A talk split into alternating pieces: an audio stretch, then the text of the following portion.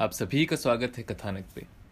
एक ऐसी जगह जहाँ आप अपनी कहानी लोगों तक पहुँचा सकते हैं। आज हम जो कहानी सुनने वाले हैं उसका नाम है जलेबी। और ये कहानी हमें सुनाने वाली है श्रेया गोखले। तो चलिए कहानी सुनते हैं।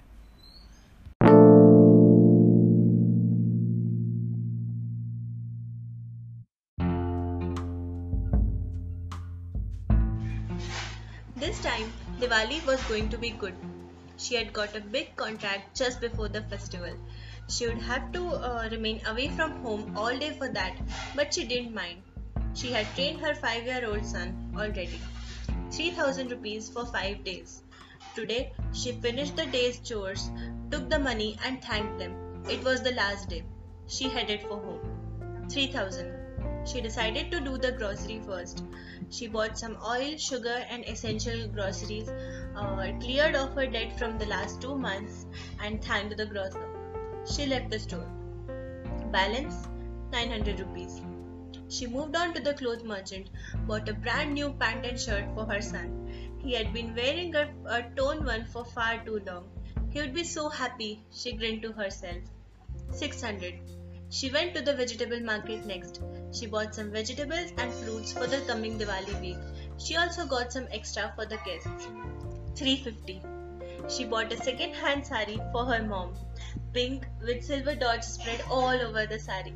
It was not the best that the store had, but it was definitely the best that she could afford. 50. Now it was time to go back home. She passed by a mithai shop. Hot, fresh jalebis adorned the shelf.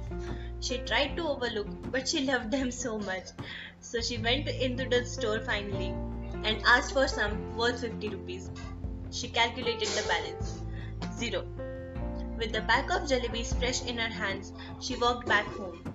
They were expensive, but it was the only thing that made her Diwali special. She knocked the door twice and called out for her son. He opened the door, looked at the pack of jalebis in her hands, and screamed in joy. Amma, you're the best!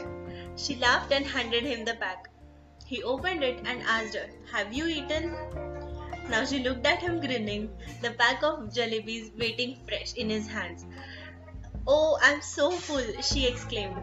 She saw him tear open the pack and eat with his bare hands, the sugar syrup dripping all over his shirt. With his mouth full of her favorite mithai, he mumbled, Thank you, Amma. She recalculated her balance. It read infinity.